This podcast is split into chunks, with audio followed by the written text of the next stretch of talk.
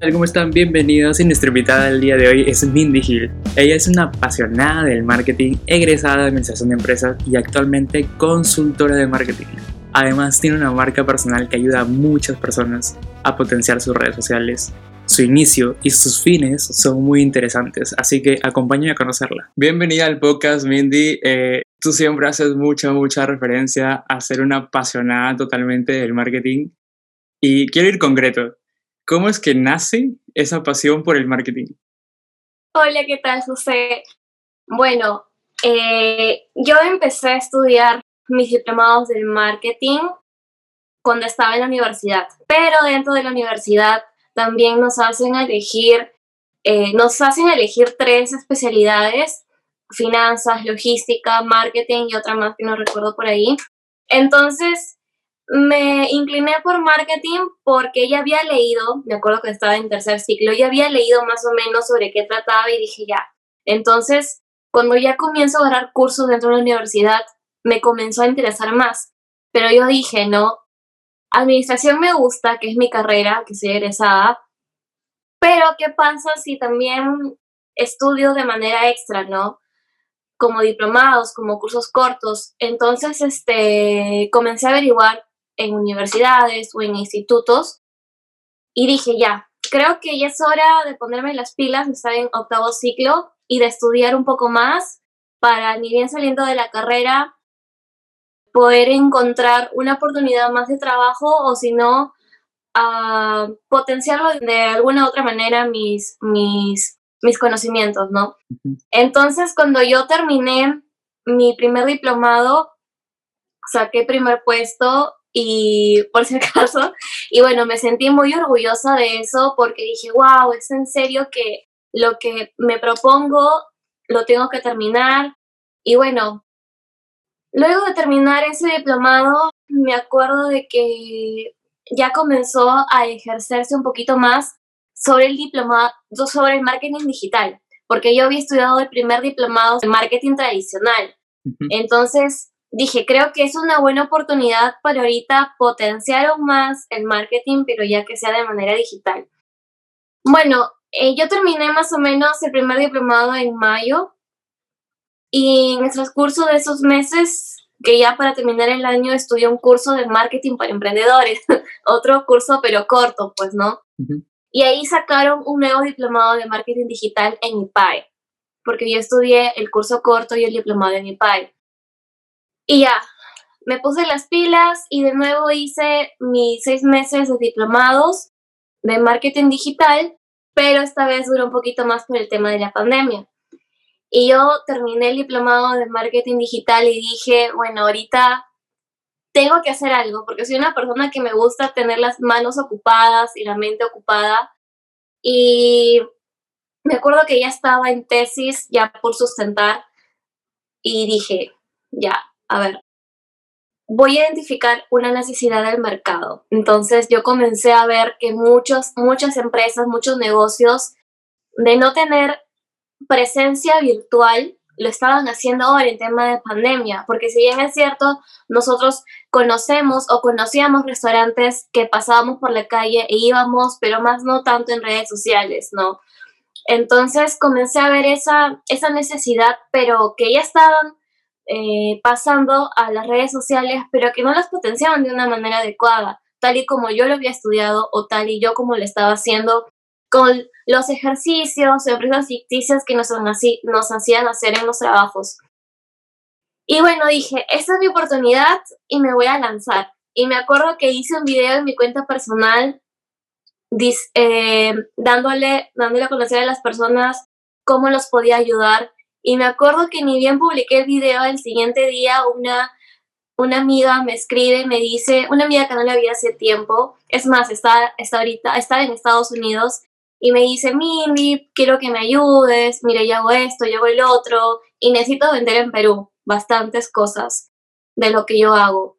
Entonces ya, fue mi primer cliente y prácticamente así nació lo que es eh, ahorita mi marca personal, ¿no? Genial, genial eso básicamente lo tuviste con el proyecto de tesis que sacaste finalmente, eh, fuiste encaminándote poco a poco a identificar la necesidad, básicamente, de, un grupo de, negocios, como mencionan los restaurantes que se dan en época de pandemia, que sí era una necesidad muy puntual porque no vendían netamente en, en sus propios restaurantes de manera física, tenían que hacerlo ya de una forma más virtual. Y ok, adaptarte era complicado.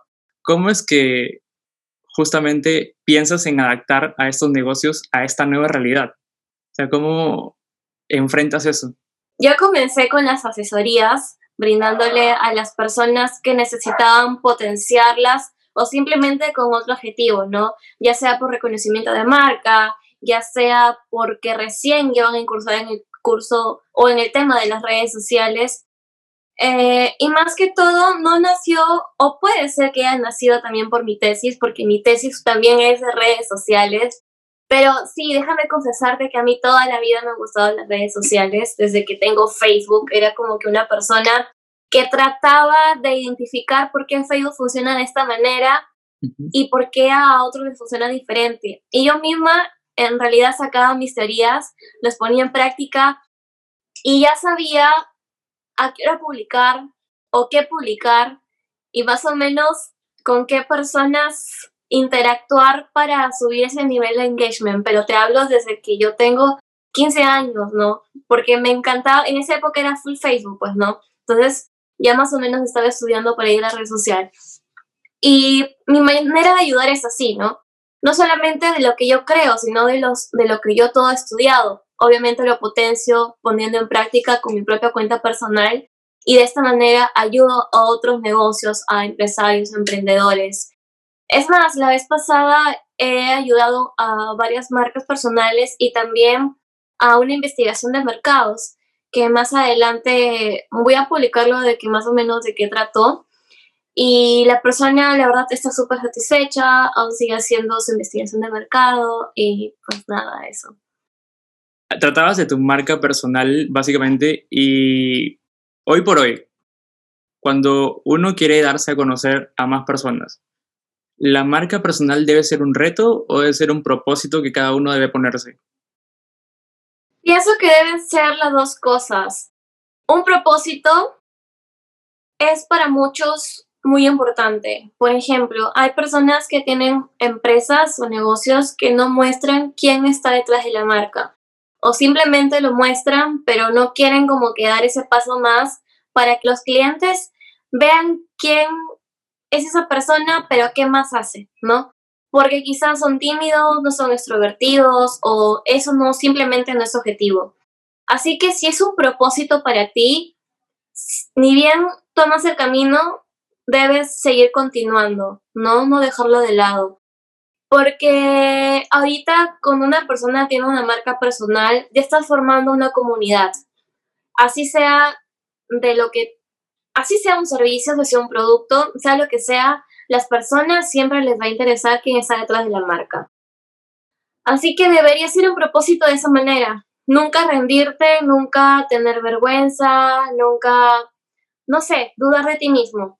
Y si es un reto, también, de igual manera, prácticamente es un reto, porque tú te, te propones algo y tu reto es terminarlo, tu reto es encaminarlo, ¿no? Mm. Y si en este caso nada más lo, lo tuvieras como reto, igual tener como que esa consistencia de seguir construyendo tu negocio, tu producto, ¿no? Y no dejarlo ahí por ahí o que nada más se venda o se potencie solo. Sí, mencionabas esto de no dudar contigo mismo, eh, cuando ya tienes el reto de empezar a encaminarlo. Pero muchas personas dicen, ok, no voy a ganar nada con esto, o quizá tengo que tener 10.000 seguidores, tengo que tener 1.000 seguidores para empezar a ver, no sé, una marca por ahí. Entonces lo dejan o simplemente no le dan la importancia de lo que verdaderamente tiene que tener una marca personal. ¿Cómo evito caer en esos pensamientos de que si es que no tengo 10.000 seguidores no va a funcionar, porque de hecho podría funcionar hasta con 200.000, si es que tu comunidad es consistente. Hay algo que siempre les digo a mis clientes o lo pongo en mis redes sociales, es que los seguidores no son indicadores reales. O sea, sí son reales, pero son indicadores de vanidad. O sea, que no te haga sentir más tener más seguidores o no te haga sentir menos o tener menos seguidores. Porque en realidad los seguidores solamente son seguidores. No significa que tengas 2.000 seguidores y las 2.000 personas te van a dar me gusta. Eso no te pasa. Y eso no le pasa a nadie. Creo de las 2.000 seguidores que uno tiene, nada más quizás 100 interactúan contigo, 200 y esto es, ¿no? Lo, importas, lo importante es que esos, esas 100 personas que le dan me gusta de los 2000, 50 van a comentar, 50 te van a preguntar o quizás un poco más. Y esas personas que en realidad comentan, que en realidad comparten, que en realidad eh, te escriben, son las que valen muchísimo, porque a esas personas les interesa lo que haces. Porque una persona que no le interesa no te escribe, no te comenta, no te envía ningún mensaje. Y siempre trato de comparar eso con el amor, por ejemplo, ¿no? Si tú, por ejemplo, estás interesado en una chica, pero nada más te gusta, pero no te interesa, por eso no le escribes, por eso no, no le comentas. Entonces prácticamente es lo mismo, ¿no? Tienes que darle prioridad a las personas que te comentan, que tienen esa, ese gusto por ti, ¿no? De que no solamente le guste lo que haces, sino que le interese lo que haces, que compartan ideas, ¿no? Entonces, hay algo también que quiero decirte, más que una confesión, es, por ejemplo, eh, es normal que todas las personas en algún momento les avergüence quizás un poquito de lo que han hecho anteriormente. Por ejemplo, ¿no? Una persona que recién inicia a veces puede no saber del todo del 100% cuando postea algo. Y eso es normal, ¿no? Porque Instagram está en constante cambio y la interacción y el algoritmo también. Y eso tú también lo sabes. Así que, por ejemplo, hubo un momento en que me dio, me dio como que roche, pucha, no, es que antes grababa videos raros, o sea, no son raros, pero con un fondo que en realidad ahorita digo, no, pero ese fondo es fatal.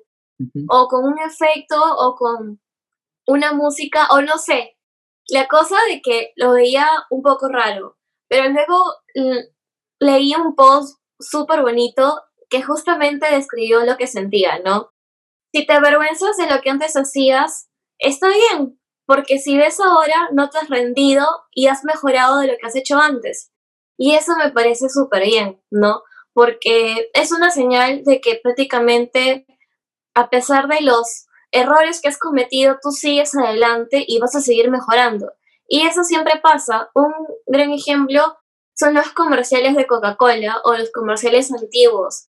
Creo que si vemos de los años 80, o sea, el sonido no se ve bien o quizás mm, pueden ser anuncios un poco tontos o un poco como que fuera de calidad, pero si los vemos ahora son grandes marcas y, y eso se trata de una evolución constante y que nunca te avergüences de nada porque es parte de, es parte de crecer, es parte de seguirte desarrollándote.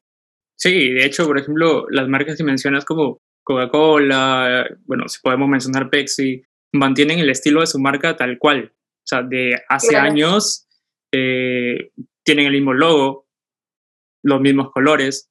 Entonces, no se avergüenzan quizá de los errores que cometieron y siguen ese camino con el objetivo claro. Entonces, es muy importante tener el objetivo también dentro de una marca personal porque mencionas que los, los seguidores no, no deben ser el objetivo a seguir. El objetivo debería ser lo que tú quieres mostrar como, como ti mismo. ¿Qué otra cosa más podría acompañar a eso? Es de que siempre trates de ser uno mismo. No trates de compararte con nadie, no trates de imitar otras, a otras personas. Porque si bien es cierto, van a haber personas que van a querer copiarte lo que hagas, y de hecho que seguramente mm, te va a sentir medio raro, incómodo, pero es una señal, una señal de que lo que haces está bien y de que eres un ejemplo para otras personas, ¿no? Y está bien también. Algo que tengo que agregar es que siempre publiques cosas que tú sepas, que tengas el poder de poder comentar, de poder eh, explicar con más a detalle si es que te preguntan algo, porque ¿qué pasa? si tú lees un artículo, pero no profundizas más en ese artículo, ¿no? Y las personas te comentan o te debaten, esa es la palabra, o te debaten. ¿Y tú cómo responderías a eso si no tienes ya un conocimiento uh, más fuerte? Pues no. Entonces se trata de eso, de que no solamente leer, sino llevarlo a la práctica o de profundizar más. Y de esa manera ya estarías haciendo contenido de valor y siempre toco el contenido de valor. Porque si una persona nada más vende, vende, vende, ofrece sus servicios, pero no acompaña esas ventas con la pregunta de por qué te deberían de comprar a ti y no al resto, ¿no? Porque si bien, es, si bien es cierto, hoy en día hay mucha competencia de lo que haces, pero ¿por qué las personas tienen que comprarte a ti? Eso pregúntate siempre, ¿por qué a ti? ¿Por qué no le puedo comprar al vecino si vende lo mismo? Entonces, eso siempre debes de potenciar. Si vendes un servicio, si vendes un producto y eso. ¿Tú crees que ese es uno de los retos más grandes del marketing? El saber por qué a ti y no al resto. Ah, no tanto. Creo que los retos son otras cosas. Por ejemplo, eh, a veces las, las, las personas confunden mucho el marketing con la publicidad. Y no es así, es totalmente diferente. La publicidad está dentro del marketing, pero son cosas distintas. Eh, el marketing se trata, trata de identificar las necesidades y deseos de los consumidores para poder realizar una propuesta de valor y de esta manera convencer a su público. Pero em, la publicidad se trata de hacer Ah, el tema creativo, ¿no? De cómo llevar es, de cómo llevar ese mensaje a redes sociales o a los banners que vemos en la calle. Entonces trata de hacer lo que hace el marketing es potenciarlo ya de manera física o digital, ¿no? Con imágenes, con medios televisivos, pero más que todo el reto del marketing es conocer a tu consumidor exactamente, porque el consumidor está en constante cambio y hoy en día en la pandemia los consumidores han cambiado mucho. Uno de ellos es el reto que es conocer al consumidor y dos, el marketing digital es una plataforma, bueno, es una herramienta que también está en constante cambio igual que, que, los consumidores. Así que el reto del marketero es siempre capacitarse, lo que es el marketing digital, siempre, siempre, siempre, siempre. Así que yo pienso que esos serían los, los mayores retos. Importante. Eh, creo que son muy importantes estos dos retos que mencionas, que es conocer a tu consumidor. Eso es clave, totalmente clave. Ahora, llevándolo nuevamente al tema de marca personal, si yo quiero darme a conocer a mi consumidor, pero como marca personal quizá yo no quiero exponer mi rostro o no quiero exponer mi nombre ¿cómo es que podría empezar a hacer una marca personal? Quizá con algún dibujo que yo haga, quizá yo soy bueno jugando ajedrez y subo mis piezas de jugando ajedrez o algo así, no sé. Mm, lo que justamente iba, a mencionar lo que tú has dicho, pero yo siempre recomiendo que una marca personal siempre tiene que mostrarse, aunque sea por un momento, de vez en cuando. Pero no quiere decir que lo va, de vez en cuando ya nunca más vas a volver a aparecer, aparte del contenido que tienes que hacer, ¿no? Sino realizar un, dibujo, como tú dices, una pequeña caricatura, que sea en realidad tú, ¿no? Que sea un reflejo de ti mismo. Y de esa manera puedes hacer podcast, ah, puedes hacer como que pequeños videos, pero que salga esa caricatura para que de esa manera eh, las personas puedan ver que eres tú, ¿no? De esa manera podría ser una de las formas de hacer marca personal, pero yo siempre pienso que una persona debe mostrarse cara a cara con todos, porque eso quieren las personas. Y no es tanto también de lo que tú quieras, sino de lo que quieren también ellos, ¿no? Así que hay que verlo por ahí, por ese punto. Claro, es bueno mostrar lo que tú sabes hacer, eh, tratar de plasmarlo de la mejor forma que tú sabes hacer, conociendo a tu consumidor pero no olvidando lo que mencionabas eh, en general. Ahora te voy a preguntarte justo de los retos de la marca personal. ¿Cuál crees que es el mayor reto? Hace rato me mencionabas lo, de, lo del marketing, básicamente, pero de la marca personal netamente, ¿cuáles son los mayores retos? Eh, Te voy a detallar algunos que pienso que son muy importantes. Uno es ser constante. Si tú no eres constante en una plataforma de marca personal, o sea, lo que sea, créeme que las personas te van a olvidar. Van a olvidar rápido, te van a dejar de seguir, como que la interacción te va, va a bajar muchísimo. Porque van a creer que ya no estás interactuando, simplemente lo dejaste de lado. Dos, es publicar contenido que realmente le guste a tu audiencia. Realmente que ellos se sientan identificados con lo que tú haces o realmente que ellos tengan la necesidad de seguir comentándote o seguir leyéndote. De ahí el otro reto es siempre interactuar con ellos, ¿no? Interactuar con ellos, comentar lo que hacen, felicitarlos. Y entonces lo hagas nada más por tener interacción, sino porque en realidad te gusta, porque esa comunidad que tú has construido ha sido esfuerzo, ha sido como que tiempo, ha sido como que muchas horas de estudio, muchas horas de estar en una red social para que tú la puedas entender mucho más. Así que pienso que esos serían los tres principales retos que debe tener. Genial, genial. Importantísimo tener muy claro cuáles son los retos que vas a enfrentar al momento de crear tu marca personal, al momento de enfocarte junto con marketing y tu marca personal, entonces conocer a tu consumidor eh, o a la persona con la que vas a interactuar termina siendo lo más clave finalmente después, después de todo. Creo que se nos acabó ya el tiempo. Eh, la verdad ha estado muy interesante todos estos puntos y detalles que has mencionado que me, me gustan muchísimo, de hecho, y creo que también me van a servir muy a mí. Eh, y quería ir ya a las preguntas de cierre, que básicamente es como un ping-pong. Yo te digo una palabra, tú me respondes lo primero que se te venga a la mente, literalmente. ¿Te parece? Ok. Dale, buenísimo. Mindy, un deporte. Gimnasio. Un libro. Decía de Latini, no me acuerdo el nombre, pero absurda. Ok, ok. Una comida favorita. Ceviche. Ok, buenísimo. Eh, una canción. de Matiz. Andar conmigo. Bueno, es de Melissa y Eureka, que es la, la banda de Matiz. Ok, ok. Un mentor o persona que admiras actualmente. Al coach Rolando Malca. Una virtud. Amorosa. Un defecto. Ah, no soy paciente. Un miedo. Ah, perder a todos. Ok. De pequeña, ¿qué querías ser de grande? Profesora. Mira, interesante. inicial, primaria, secundaria, ¿tenías alguno en especial? Ah, primaria. Ah, buena, mira. Eh, algo que extrañas hacer día a día que actualmente no puedes realizar por la coyuntura.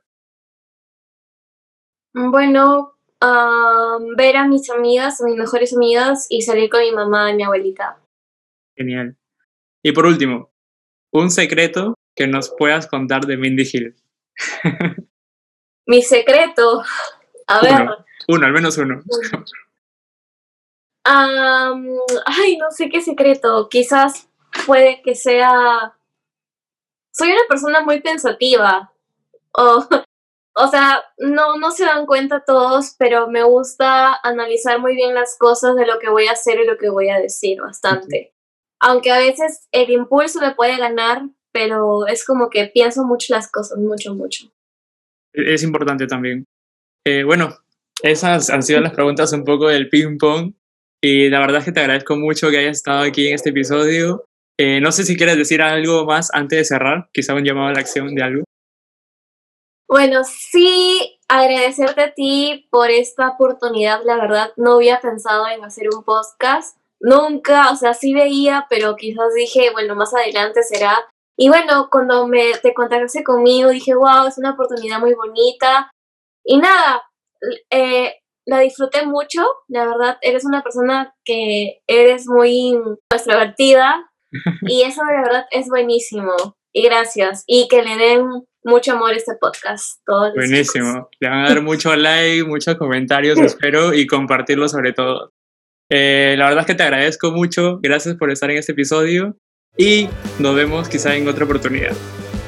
Ok, gracias. Y bueno, espero que les haya gustado. No olviden suscribirse, compartir y darle like para apoyar al algoritmo de YouTube. Así que nada, nos vemos en el siguiente episodio. Chao.